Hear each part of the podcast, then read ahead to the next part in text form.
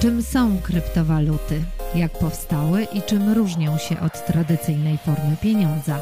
Jak bezpiecznie inwestować w kryptowaluty i jak właściwie ocenić ryzyko takiej inwestycji? Między innymi na te pytania odpowiadają nasi eksperci. Oficer operacyjny Centralnego Biura Śledczego Policji oraz Jany Ziomek z Urzędu Komisji Nadzoru Finansowego w kolejnym epizodzie podcastu Polskiej Policji Wspólnie Bezpieczniej. Zachęcamy do słuchania na platformach podcastowych lub bezpośrednio z internetu.